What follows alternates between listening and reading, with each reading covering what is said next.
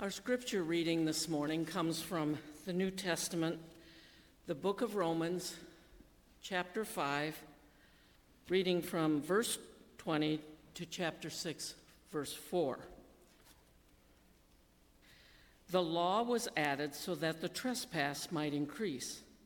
But where sin increased, grace increased all the more, so that just as sin reigned in death, so also grace might reign through righteousness to bring eternal life through Jesus Christ our Lord.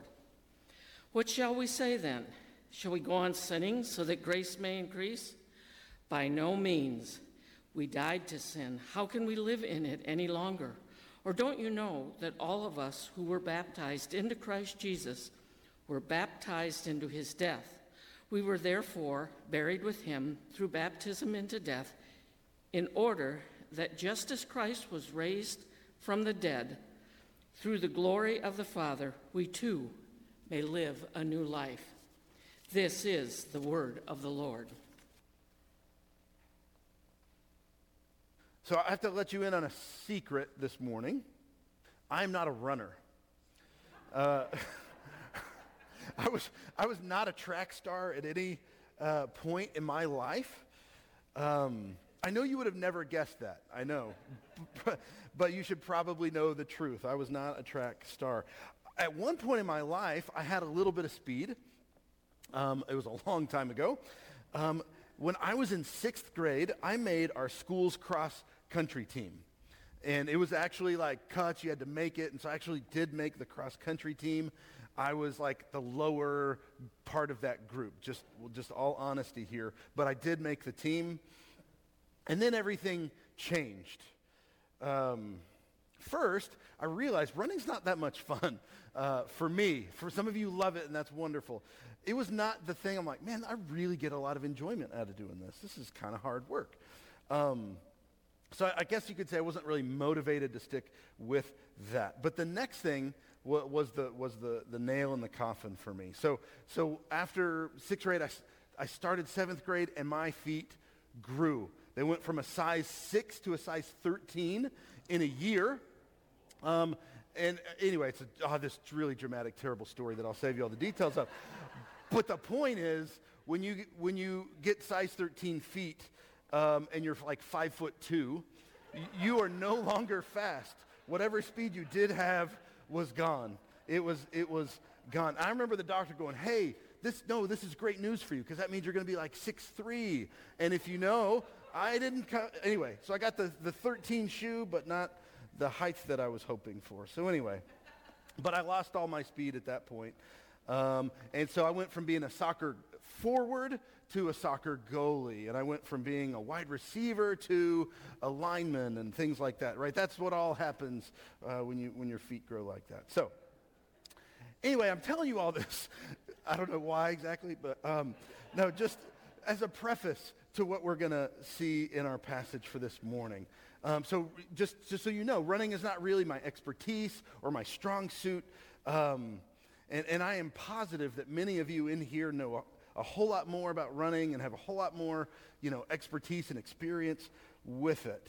Um, in fact, our, our author for this morning, many think that he was a runner, Paul. They think he was a runner because he uses running language and marathon kind of language all the time throughout his letters. And so they think he, he probably was, was a distance runner of some kind. He, he had some familiarity with, with that. Um, and so this morning, Paul is going to talk about running. He's going to talk about running a marathon, if you will, uh, he's going to give us this impression of a, of a long distance run. And so our questions for this morning is what kind of marathon are we talking about here? Where are we going? Is there a finish line? Are we trying to win? So, so those are the kind of questions we're going to be looking at uh, as we look at our passage this morning. So let's pray together now. Father, we thank you for your word, that it gives us life and truth, it gives us hope. Give us, gives us instructions on, on, on what to do and where to go. Father, would you help us to hear it? Would you help us to know what you have called us to this morning? And I ask this all in Jesus' name. Amen. All right, so we are in Philippians chapter 3. We've been working through this book of Philippians for the last several weeks, and um, we're going to be in chapter 3, verses 12 through 16. Philippians 3, 12 through 16. Not that I have already obtained this or am already perfect, but I press on to make it my own because Jesus Christ has made me his own. Brothers, I do not consider that I have made it my own, but one thing I do, forgetting what lies behind and straining forward to what lies ahead, I press on toward the goal for the prize of the upward call of God in Christ Jesus. Let those of us who are mature think this way, and if, and if in anything you think otherwise, God will reveal that also to you. Only let us hold true to what we have attained. Well, I, ha- I have to tell you, I'm really excited uh, to get to this part in Philippians. There's, there's really some, some cool things uh, that, that are about to happen, and, and we've, we've explored some incredible passages already, and we've seen Paul give us some, some important theology as well as some beautiful truth about our salvation coming from the righteousness of Christ. And we saw that last week. We don't have our own righteousness. We can't earn any righteousness. We can't achieve our own. And anything that we do, it's given to us by Christ. That's where we are righteous.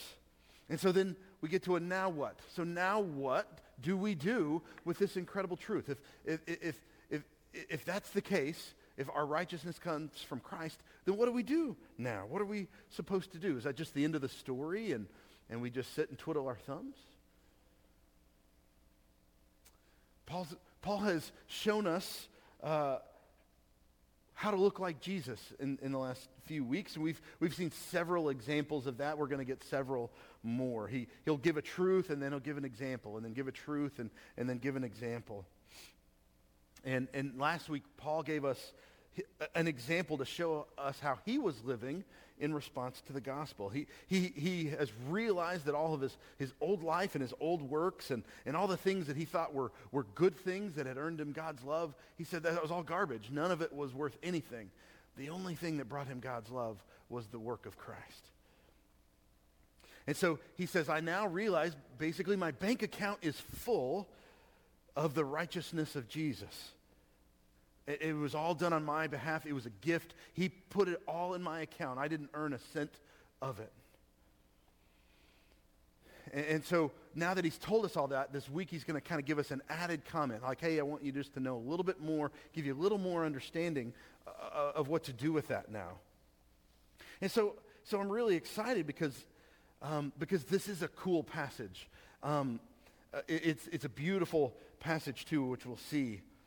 Um, but but I'm, I'm also excited because uh, this, this passage has a verse in it that I told people for maybe like 15 years of my life that this was my life passage. So I don't know if anybody ever has had anything like that, but people are, you know, be like, oh, this is, this is like my verse, right? This is my life verse, the one that, that like I'm, I'm living my life based on. Uh, I, I, said was in this passage. I don't say that anymore, uh, but, but I'm, I, I, think that's worth explaining, and so I'm, I'm excited to kind of get to do, do that. So let's, let's kind of uh, get to the beginning of our passage and, and, and start to, to kind of see how they're tied to last week. So if you remember last week, he said, I count everything as, as rubbish. Everything is garbage compared to knowing Christ. Everything is garbage compared to knowing Christ.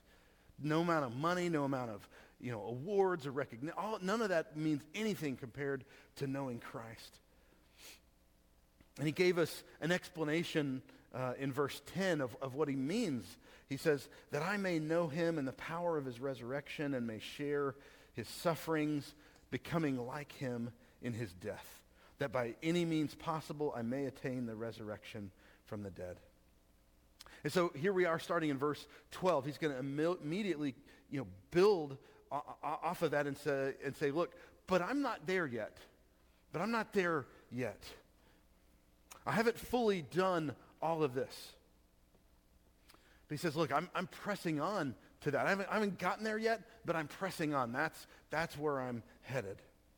And so, our, our passage this morning really is him explaining what he is doing uh, with his life to, to know Jesus more? What's he doing to know Jesus more?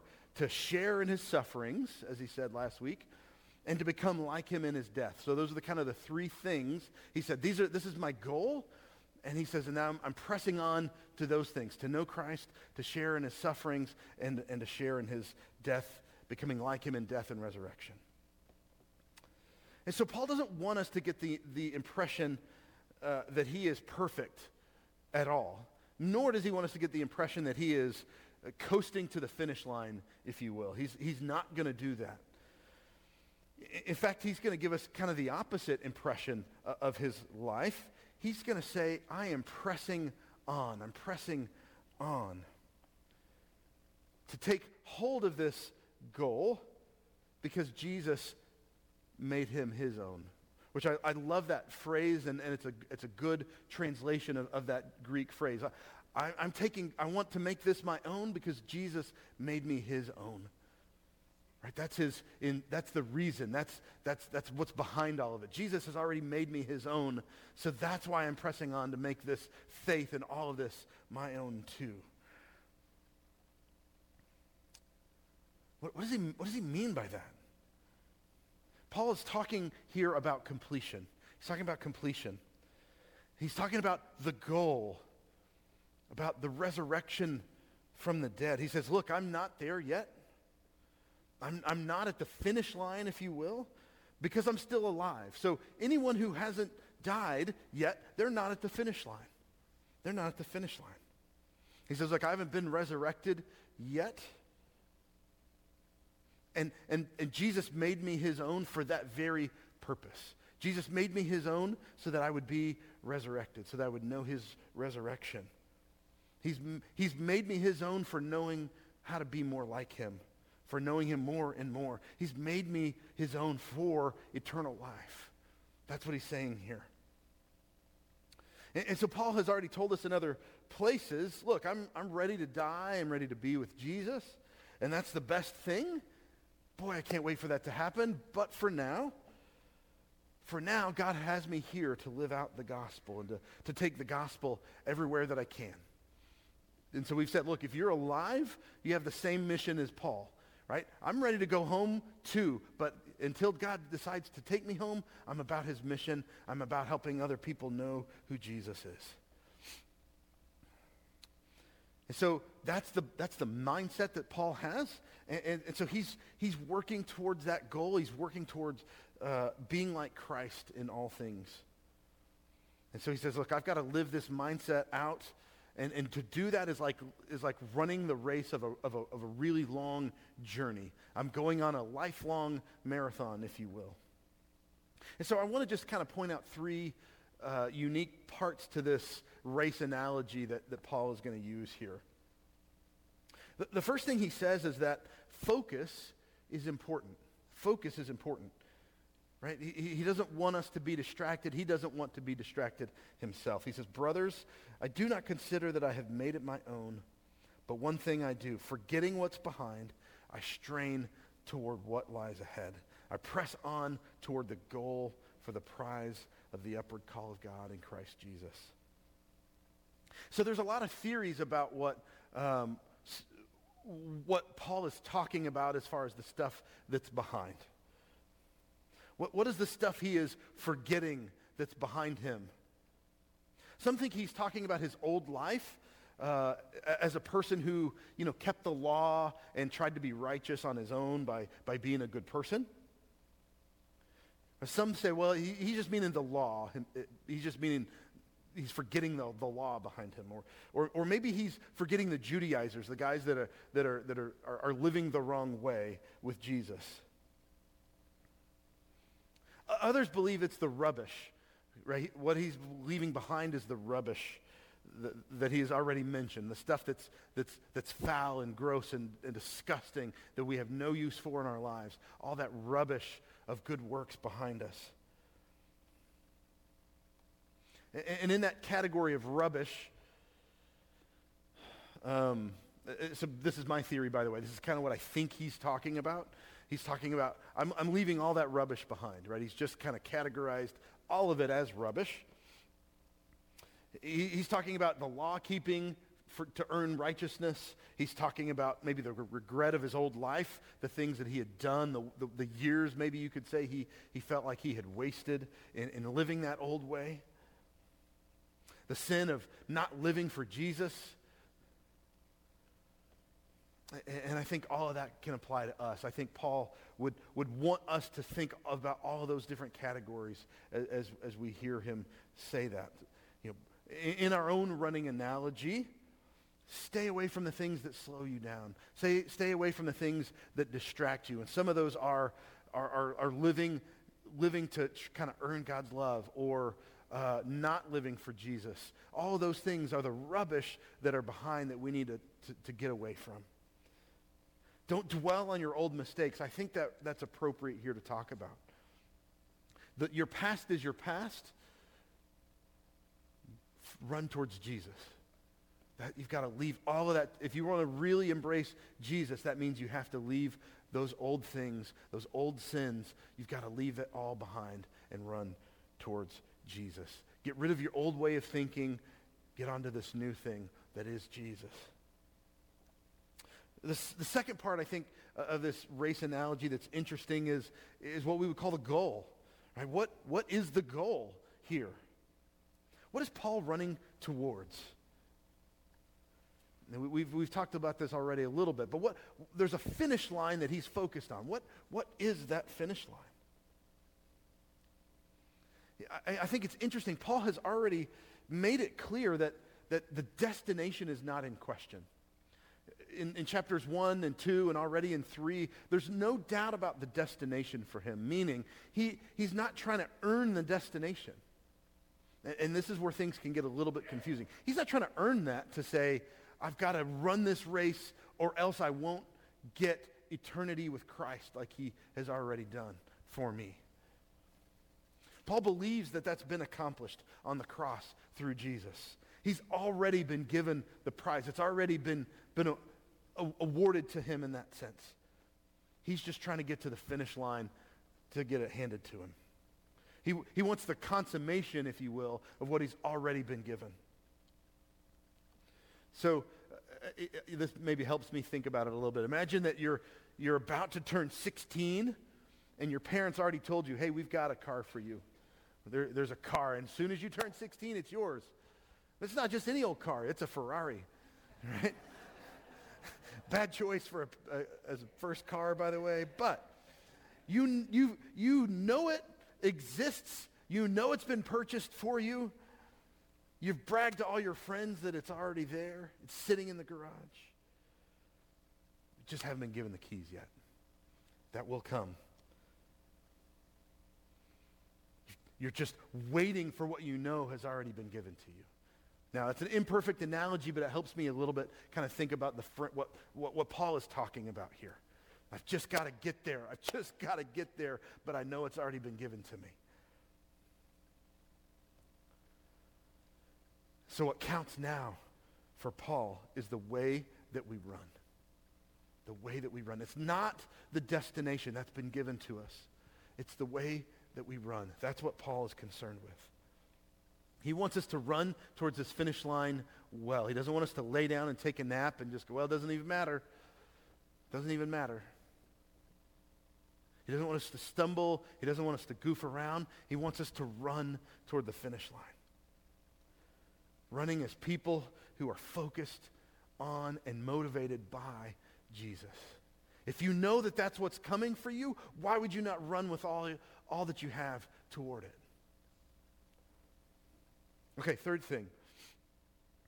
Uh, Paul wants us to think about how we are going to get there. He keeps saying things like, I press on toward the goal for the prize of the upward call of God in Christ Jesus. He says, look, if you're mature, this is the way you ought to think about it. Um, he says, let us hold true to what we have already attained, what we've already attained. He recognizes that God is the one who began the good work. Remember, we saw that in, in Philippians chapter 1. He's the one who began the good work, and he says, I'm going to be the one, God's going to be the one who's faithful to complete it. God started it, God's going to finish it. How, how is all of this happening? through the power of God. This isn't a just be a good person sermon, which I told you I'll, I'll never preach, and if you hear me preach it, like throw rocks at me or something. You'll never hear me just say, just go be a good person. We don't have it, it's not in us. Paul recognizes the way he's running is not in his own power or in his own strength. It's through Christ Jesus, helping him get to the finish line that's already been given to him. It's kind of a unique way to think about it, but, but that's what Paul is saying here. We are pursuing God's upward call through Christ Jesus, in Christ Jesus, by Christ Jesus. That's it. Okay, so I told you a few minutes ago that, that in here was kind of my favorite verse or my life verse or whatever. And, and so for a long time in my life, you would have seen uh, uh Philippians 3.14 on my bathroom mirror. I had it taped there. I saw it every time I was in there. I had it taped to the dashboard of my truck. So I would get in my car, I'd sit there, it was right there. I always saw it, however many times a day. So, so what did that verse mean to me and how did I apply it? Let's look at it one more time. I press on toward the goal for the prize of the upward call of God in Christ Jesus. I press on toward the call. Press on toward the call. I, I guess you would say back then I really saw this as a, as a verse of perseverance. Right? Not giving up and, and working hard toward a goal. Now, let me just say, I don't think it, that was totally wrong. I don't think that was totally, totally off, off the, but I think I had missed the big idea, the big point that, that Paul was making of that verse, which is the goal, resurrection. This verse is more uh, than just a, a verse about working hard. It's the goal. It's the resurrection. It's about focusing our lives on the, the future resurrection promised to us.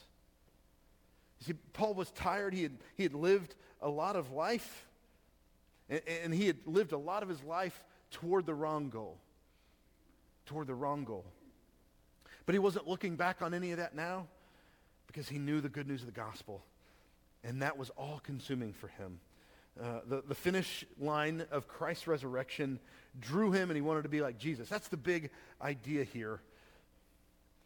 And he says, I want, I want to know him. I want to know the, his, uh, share in his suffering. I want to know the power of his resurrection. All of that. Okay? So the, the main idea isn't perseverance. The main idea is living for the goal. But I did have a little bit of it right. And, and I'll just share that part because I think it's important. There is a press on piece to this verse. We have to press on, not because things are easy, but because things are hard. If things were super easy, Paul wouldn't be saying, press on, press on, press on. There, there is a, in this pressing on thing, there is a tension of life in, in resting in the gospel and, and in living the gospel out. And Christians for centuries, for thousands of years have struggled. Okay, so if, if, if I can't earn anything and it's been given to me by God through Jesus, then what am I doing and why am I supposed to be working hard? What, how, how does that relationship work? And we would say it's because we know what's been given to us, we live our lives out of thankfulness, right? We, we live a hard life of discipleship out of thankfulness for what's been done for us. But it is hard. It is hard.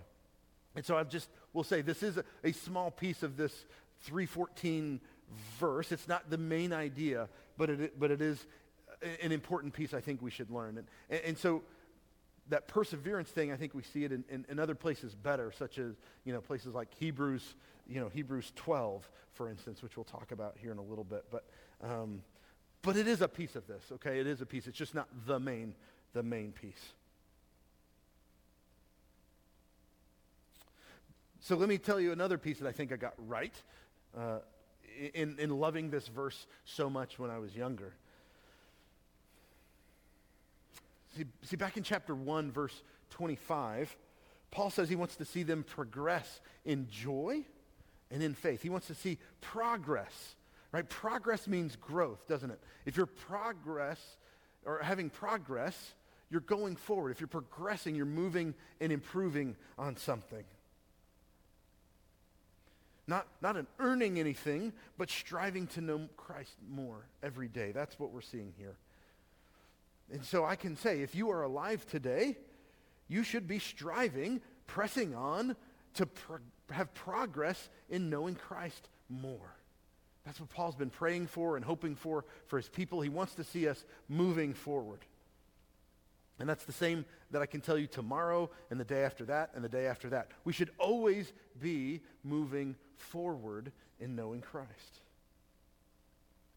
I, I used to get a lot of questions from, from, from high school kids, and, and, and, and a couple of them were kind of similar at their, their root. Um, one of those questions, you know, are different versions of it, but basically something like this. You know, if we're saved by grace and we can't earn anything, then why should we do anything? Can we just be saved and move on with my life? You know, can I just be saved and move on with my life? Just say thank you for the gift and move on? What's the point? Right? That's what we're getting at with that. What's the point? And, and the other question that I used to get a lot that it's different, but I think it's got a same root if you'll, if you'll think about it for a second. It goes, it goes something like this, right? Are we, are we going to just, as we praise God in heaven for eternity, right? Doesn't that sound kind of boring to you? That was the question. Doesn't that sound kind of boring? Aren't we going to get tired of, of like just standing around with harps and wings? And you, you've heard this question before, right? Like, that sounds kind of boring. For eternity? Wow, okay. The, the, the root of both of those questions, I, I, I think, is, a, is a, what I would call fatalism in our faith, a fatalism in our own faith. Uh, what's the point kind of thing? What's the point? And, and, and I, I guess the, the best way I can describe a broad answer to those questions is that knowing Christ is way better than you think it is. Um, knowing Christ is way better than you think it is. It, it involves, know, involves knowing him more and more every day, striving uh, to, to know him. If, if you are familiar with uh, C.S. Lewis's The Chronicles of Narnia, uh, you'll, you, will you will pick up where I'm going with this pretty easy because I, I love this and I find it really, really helpful. If, if you've read them, you, you know that at the end of the story, the, end, the whole end of the story, right there at the end of the last battle, right, when Narnia is being renewed, everything that is broken is being fixed, everything that is wrong is being made right this, this land that has had to deal with, with the, its brokenness is, is, is coming alive again. And, and, and in that, they are, they are realizing that they're going to get to dwell with Aslan. He's, he's never been with them. He's always just kind of shown up at times, and he's never been with them, but, but they know that that's happening. And, and so in, in, all of that description of the story, if you, and if you've read it, you know what I'm talking about. There's, there's this inc- really cool phrase that happens many times. It, says upward and onward. Upward and onward. And that becomes kind of their chant as they're, they're running to be more, uh, to be closer with Aslan. Aslan's running and he says, come on, upward and onward. Let's go. And, and, they keep thinking every place they get it, this must be the paradise that we've been hearing about. This must be the paradise we've been waiting for. And they'll get there, and then he'll say, Well, upward and onward. And they're like, Wait, not here? Okay, here we go. And they just keep moving upward and onward, knowing Aslan more and more, experiencing his goodness and love more and more. New adventures with Aslan, always more and more. And so, so this is the, my response to people when, when they ask fatalistic questions like, well, why should we do anything if we've been saved? Or isn't heaven going to be super boring? Just, you know, praising God forever? Upward and onward. That's what Paul understood in chapter 1. That's what Paul's talking about here. A striving, a pressing on for upward and onward. Striving to know Jesus more and more. Not looking back, focusing on him, being more like him, more and more, upward and onward. And someday, you and I, if we know Christ, we reach that finish line. the finish line that's already ours, it'll just keep going upward and onward. And, and uh, you're thinking of the song already. When we've been there 10,000 years, upward and onward. We're not going to be tired of praising him. We'll just be getting a glimpse of taste of knowing him and praising him. Upward and onward, more and more. We'll have just begun. Always knowing more and more of Christ, having more adventures in knowing him and living with him and for him. And that's what we're doing today as well. Striving, pressing on to know what has already been given to us, but we're re- striving to reach that finish line. Knowing Him more and more, progressing in our faith more and more, upward and onward. Let's pray. Father, we grow weary.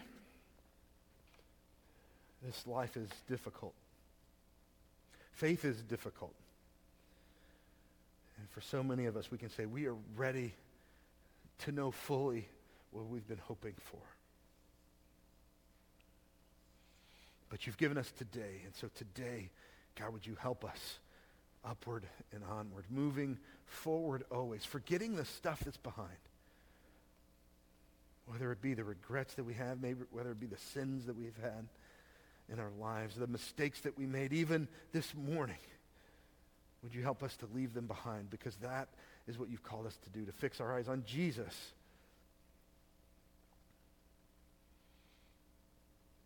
To know him. We've already been given his salvation in Christ. And now we are in the midst of life of suffering and sharing in his sufferings and knowing him more and more. And there is an ultimate coming, this resurrection, this eternal life that we are so looking forward to. Help us to move upward and onward, to never grow content with where we are, to realize that there's more than what we have today. God, give us a yearning to press on, a yearning for more. We ask this in Jesus' name. Amen.